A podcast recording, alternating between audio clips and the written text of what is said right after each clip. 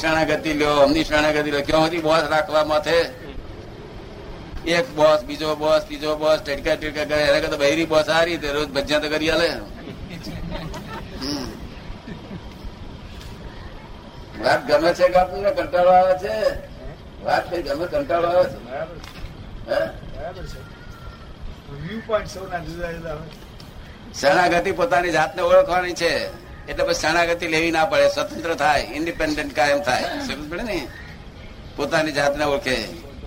હું કો- શું નામ છે તારું? મુકુંદ. તું ખરેખર મુકુંદ છો? ખરેખર શું છું તું? મુકુંદ તો તારું નામ છે અમે જાણ્યું પણ તું ખરેખર કોણ છું?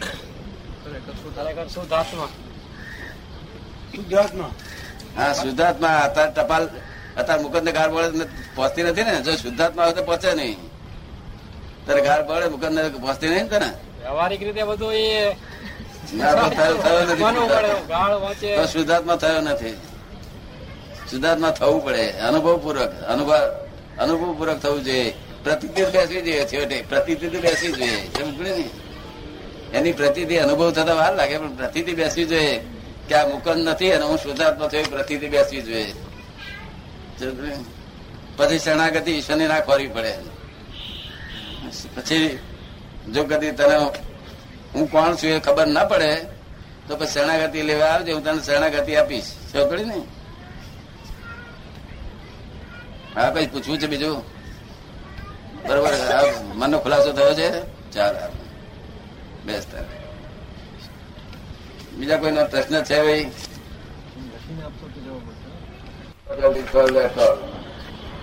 Only scientific circumstantial evidence. The world is the puzzle itself. ધર્મ ક્યાં ધર્મ કેવી રીતે ધર્મ શા માટે ધર્મ બે પ્રકારના એક ધર્મ અધર્મ ધર્મ જે વિભાગ વિશેષ ધર્મ કહેવામાં આવે છે અને એક સ્વાભાવિક ધર્મ, બે પ્રકારના ધર્મો. વિશેષ ધર્મના બે બે સ્વભાવ. એક અશુભ અને શુભ. એ શુભ અશુભ એ દુઃખ સંસારિક દુઃખ આપશે, ભૌતિક દુઃખો આપશે, અને સુખ એ ભૌતિક સુખો આપશે, શુભ. અને સ્વાભાવિક ધર્મ મોક્ષે લઈ જશે. આ વિશેષ વિશેષ ધર્મ છે. શુભ ને અશુભ ધર્મ શા માટે મોક્ષે લઈ જશે? ધર્મ શા માટે તમે બધું આવી ગયો તમારે? પ્રવેશન ભાઈ આવી ગયો માં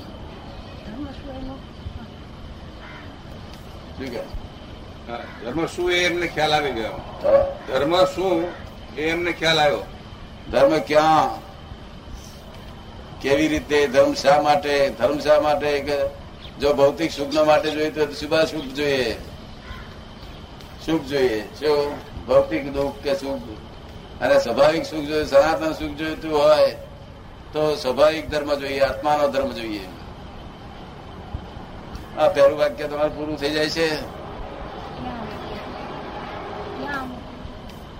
ધર્મ ધર્મ ક્યાં? ધર્મ ક્યાં? ધર્મ તો સત્સંગમાં બીજે ક્યાં?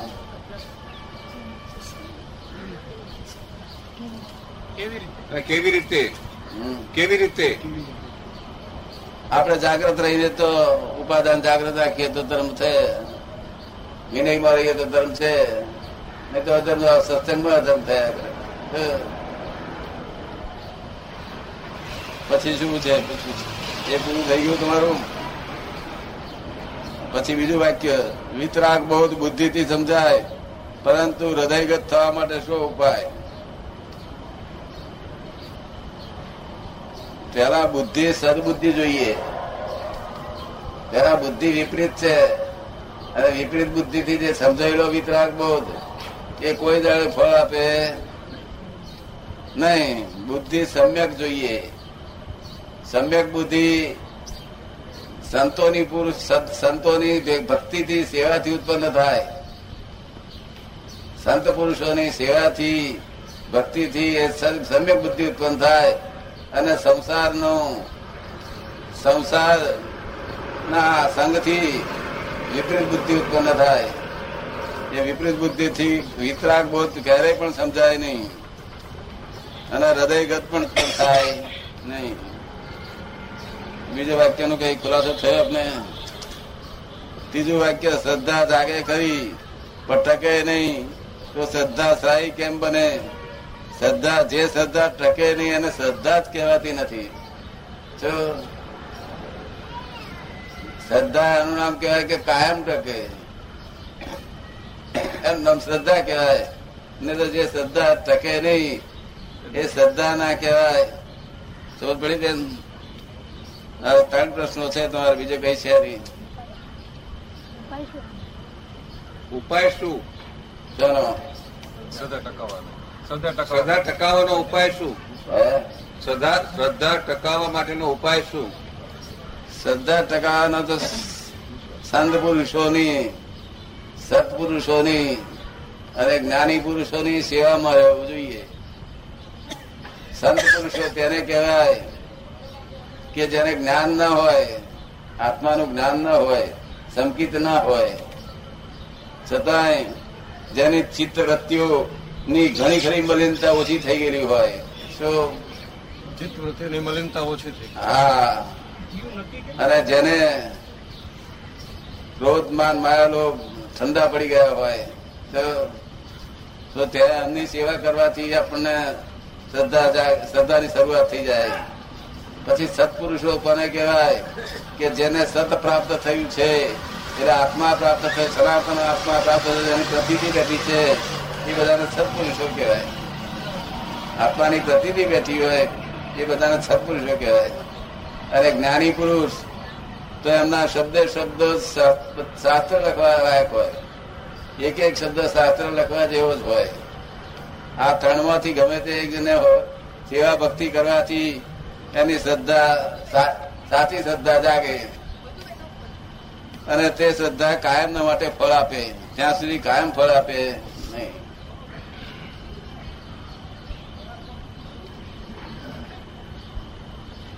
બે હપ્તા પહેલા આવેલા છે મુંબઈ આવેલા છે.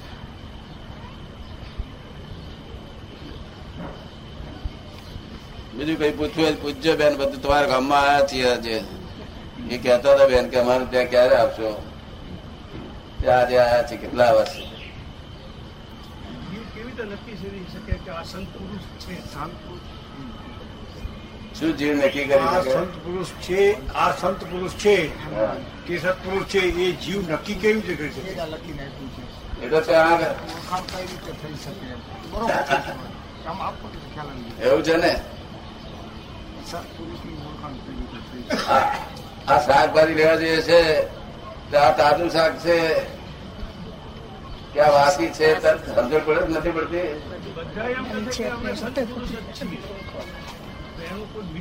આ શાક તાજું છે કે આ વાસી છે એવું ના ખબર પડે કે બહુ દાડા પીડા છે આ તાજા પીડા છે. એ રીતે સંત પુરુષ ના એના એનામાં કોઈ અપલક્ષણ ના હોય. તો એ ફક્ત માન એકલું માંગે આપણે એમને બાપજી કહીએ એટલે ખુશ થાય બસ. બાપજી કહીએ તો ખુશ થાય અહંકાર એટલો હોય. શું અને બીજું આપણે એમને કંઈક પેટ મૂકીએ એમને જરૂરિયાત પૂરતી સપ્લાય કરીએ અને બીજી કઈ ભેગું કરવાનું હોય નહીં. એને સંત પુરુષ કહેવાય. અરે એવા સંત પુરુષો દુનિયામાં તો ઘણા છે. ફોરેનમાં છે મુસ્લિમોમાં છે બધે છે વાલિયા પુરુષો. શું વાલિયા જેવા હોય. વાલિયા જેવા પુરુષો જોવામાં આવે તે સંત પુરુષો કહેવાય બધા. દરેક જીવો છે જીવ નક્કી કેવી રીતે કરે કે આ સંત પુરુષ છે?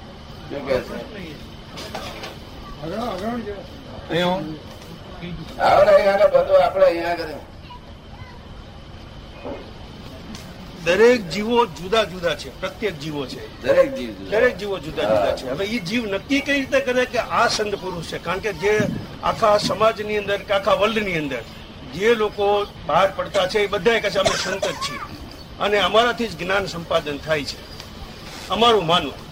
હવે દરેક જીવ દરેક જે કે છે એ દરેક જુદી જુદી વાત કરે છે. બધા ઓલિયા જ જેવા હોય છે. બધા લગભગ ઓલિયા જેવા જ હોય છે. હવે બધા જે જે બહારના જે દેખાવ હોય છે એમના ફેસ જુઓ કે એમનું વર્તણૂક જુઓ તો બધી ઓલિયા જેવી જ લાગે છે. એ બધા કહે છે કે અમારાથી મોક્ષ છે. મૈથી પછી દગો ના ના બધા કહે છે અમારાથી મોક્ષ છે. બધા કે છે. બધા કહે છે અમારાથી મોક્ષ છે હવે લોકો ભ્રાંતિમાં પડ્યા છે. લોકો ભ્રાંતિમાં પડ્યા છે. લોકો ભ્રાંતિમાં પડ્યા છે. કે અહીંયા જવું અહીંયા જવું અહીંયા જવું અહીંયા જવું અહીંયા જવું. પરીક્ષા નથી ઝવેરા પણ હવે જીવ પ્રત્યેક જીવે કઈ રીતે નક્કી કરવું કે આનેથી મોક્ષ થશે. ઝવેરી પણ નથી આવેલું ઝવેરી પણ કેવી રીતે લાવવું કેવી રીતે? હા ઝવેરી પણ નથી આવ્યું એટલે થર્મોમીટર લઈ આવું બજારમાં વેચાતું. થર્મોમીટર કેવું લાવવું એ મળતું હોત તો પછી માથા ના ના. ના ના સાહેબ ને આપડે તમે પેલા ગલદા રૂપિયા જોયેલા પેલા રૂપિયા જોયા છે. રૂપિયાનું અપમાન કરતા એવું તમે જાણો? બાર ઠોક ઠોકીને. ખકડાવતા શા માટે અપમાન કરતા હતા? નક્કી કરતા હતા કેમ છે સાચું છે બરોબર છે. ના ના સાચો છે ખોટો છે નક્કી કરવા માટે? એવું આ સંત પુરુષોને જરા કલદાર છે કે જોઈ લેવા જરા. કેવી રીતે નક્કી થાય. કેવી રીતે એ નક્કી નથી થતું. લોકોની મોટી મૂંઝવણ જે છે. બધાની મૂંઝવણ. મારી શું નીકળે આપણે બધી ઠેકાણે રખડે જ નહીં. અહીંથી અહીં અહીંથી અહીં અહીંથી અહીં આપણે શું કામ બધી ફરીએ? નહીં તો પછી બોધા પહેરી જશે. તો બધા બધે બોધા જ દેખાય છે. એટલે એક વાત પૂછવા માટે આવ્યા છીએ. બધે બોધા દેખાય છે એટલે અહીં આવી પૂછવા આવ્યા છીએ? આમાંથી કોઈ રસ્તો છે એનું? કોઈ મીટર છે? અગર તો તમારું દિલ ઠારે તો જાણવું દિલ ઠારે દિલ ઠારે છડતું જ નથી કોઈ ઠેકાણે પણ. હે? છડતું જ નથી. ક્યાંય ઠરતું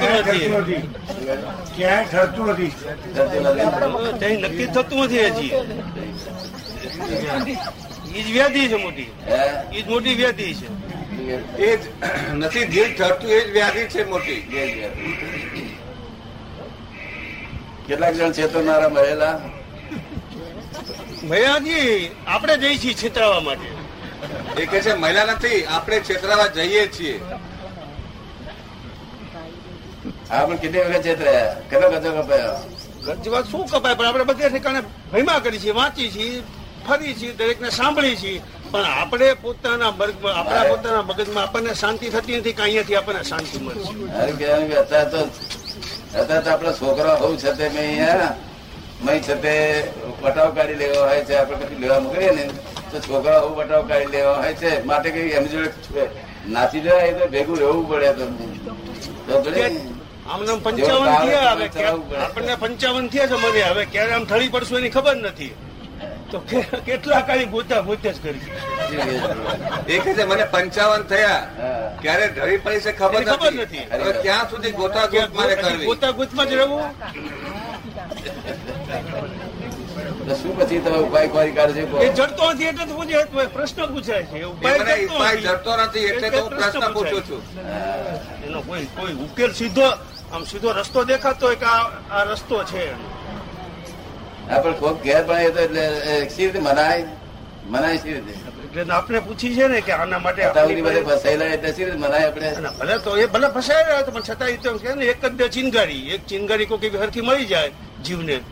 એક ચિનગારી જીવને મળી જાય તો ખબર પડે પછી બરોબર છે કે ચિનગારી મળી જવી જોઈએ. ચિનગારી ચિનગારી. હા બરોબર છે.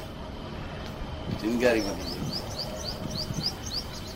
તેને ચિનગારી કે છે? શક્ય સમજવાની. સમજવાની શક્તિ કે આ સંત પુરુષ છે સત્પુરુષ છે કે જ્ઞાની પુરુષ છે તે. જે ગાળો પડે એટલે તને ખબર પડે ફેર ના મળે તો જાણવું કે કંઈક છે અહીંયા આગળ. જો અને ફેર મળે તો જાણવું કે અહીં કાર્યો રાગ છે આપણે ઉઠો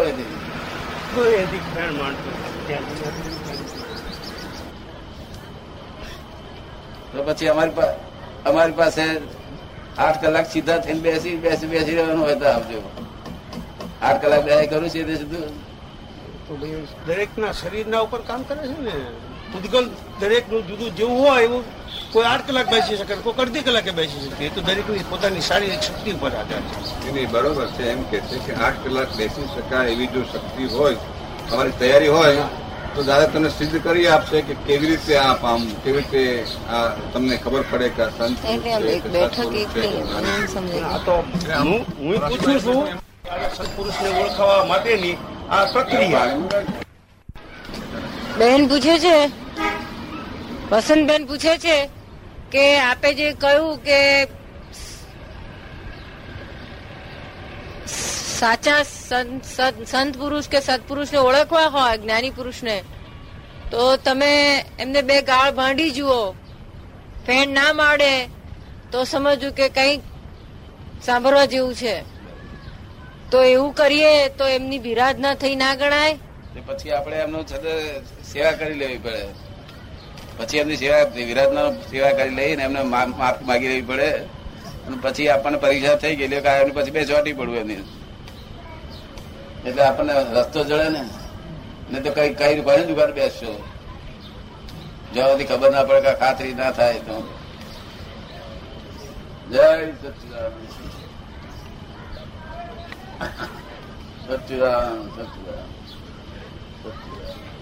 અન્યાય થતો લાગે અને તેથી મનને ગ્લાની થાય. તેમજ તે વખતે વ્યવહારિક હિતો જોખમાય તો તેના માટે શું કરવું? આપણાથી જો આવો કોઈ અન્યાય થયો હોય, તો તેનો શું પ્રાયશ્ચિત? પ્રાયશ્ચિતમાં આરોપના પ્રતિક્રમણ હોવું જોઈએ. જ્યાં જ્યાં કઈ અન્યાય થાય બને ત્યાં આરોપના પ્રતિક્રમણ હોવું જોઈએ ફરી અન્યાય નહીં કરો એવું નક્કી કરવું જોઈએ. બરાબર પ્રશ્ન છે તમારો છે? આવે આટલો જ પ્રશ્ન છે? જે ભગવાનને માનતા હોય કયા ભગવાનને માનો છો? શિવને. શિવને. આ વખતે શિવની શિવની પાસે છે તે ત્યાં આગળ પશ્ચાતાપ લેવો જોઈએ. આરોપ ના કરવી જોઈએ કે મારાથી આવો ખોટો દોષ થયો છે આ માણસો જોડે. અને તે હવે ફરી હું નહીં કરું એવું આપણે વારે ઘડીએ કરવું જોઈએ. ફરી થાય તો પાછું ફરી એવું કરવું જોઈએ. ફરી થાય તો ફરી એવું કરવું જોઈએ. એમ કરતા કરતા દોષ ઓછા થાય. આપણને એવો અન્યાય સહન તમારે ના કરવું હોય તો અન્યાય થઈ જશે. થઈ જાય બરાબર. થઈ જાય છે પ્રકૃતિ દોષ છે. પ્રકૃતિ દોષ એ પહેલો તમારો પૂર્વ ભાવનો દોષ છે. આજનો બહુ દોષ નથી આજે તમારે સુધરવું હોય તો પણ પહેલાનો દોષ છે ભજવ્યા વગર રહેશે નહીં. માટે પ્રતિવણ આરોપના પ્રતિવણ પ્રત્યાખ્યાન કર કર કરવું પડે. પણ પહેલા આપણે આપણે સહન કરવું પડે તો એના માટે શું રસ્તો કરવો? મારો પહેલો પ્રશ્ન એ છે. આપણે સહન કરવું પડે તો એનો રસ્તો શું? આપણે સહન કરવું પડે તો. આપણે તો સહન કરી જ લેવું. અચ્છા એટલે સહન ગુમ ભરેલો નહીં પાડવો સહન કરવામાં જ ક્ષમતાપૂર્વક. અચ્છા. એને મનને મનને ગાવ પડી જ નહીં. બરાબર. ક્ષમતાપૂર્વક. કે ભાઈ તે મને કર્મચિત કર્મમાંથી મુક્ત કર્યો. જે મારું કર્મ હતું બરાબર. તે મને ભોગવાવડાવ્યું તે અને મને મુક્ત કર્યો. માટે એનો ઉપકાર માનવો. શું કરવું સમજ પડે ને?